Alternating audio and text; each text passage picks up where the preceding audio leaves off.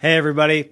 What a fantastic Sunday we just had. It was one of those days for me where I felt like the volume of stories of really significant life change were so many. It's going to be hard to recount them all at some point. And part of that was we we had a really significant conversation around this reality of identity in our lives. You have an identity, I have an identity, and it's been shaped by some combination of factors in our life.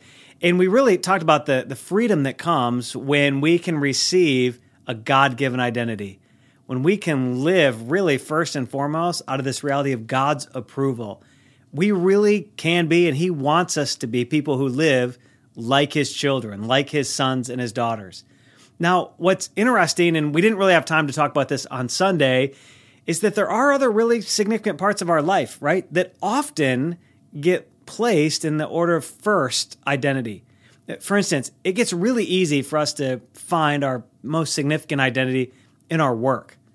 But the truth of the matter is that you're really a child of God first, and then you're a leader or a teacher or a nurse or a hairstylist. You're a, you're a child of God first, and then you're a husband or a wife.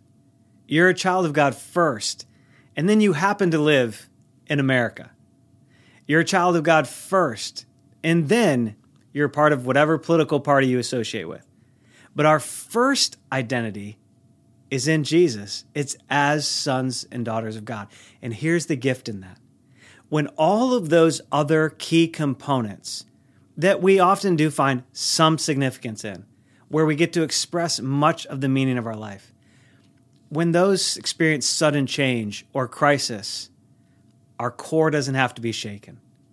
So when the family season change and the house empties and the kids move away, we're, we're still first sons and daughters of God.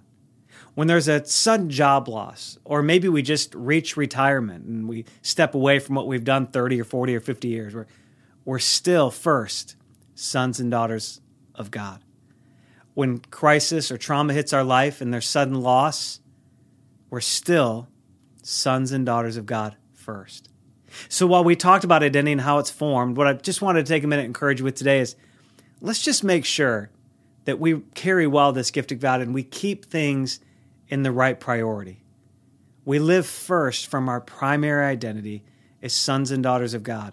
And everything else is just a pocket in which we express that. Let's not let the secondary become primary. That just invites trouble. It invites chaos. It invites vulnerability that you and I don't actually have to live with. Identity is an incredible thing when it's rooted in this reality that we are first and foremost, whatever else we're doing, we are first and foremost sons and daughters of God. Church, I love you. Just want to give you that one more bonus thought, a little extension of Sunday. I love doing this thing with you. And hey, congrats on being a son or a daughter of the living God. It's an incredible act of grace for all of us. I love you, church. Can't wait to see you again soon.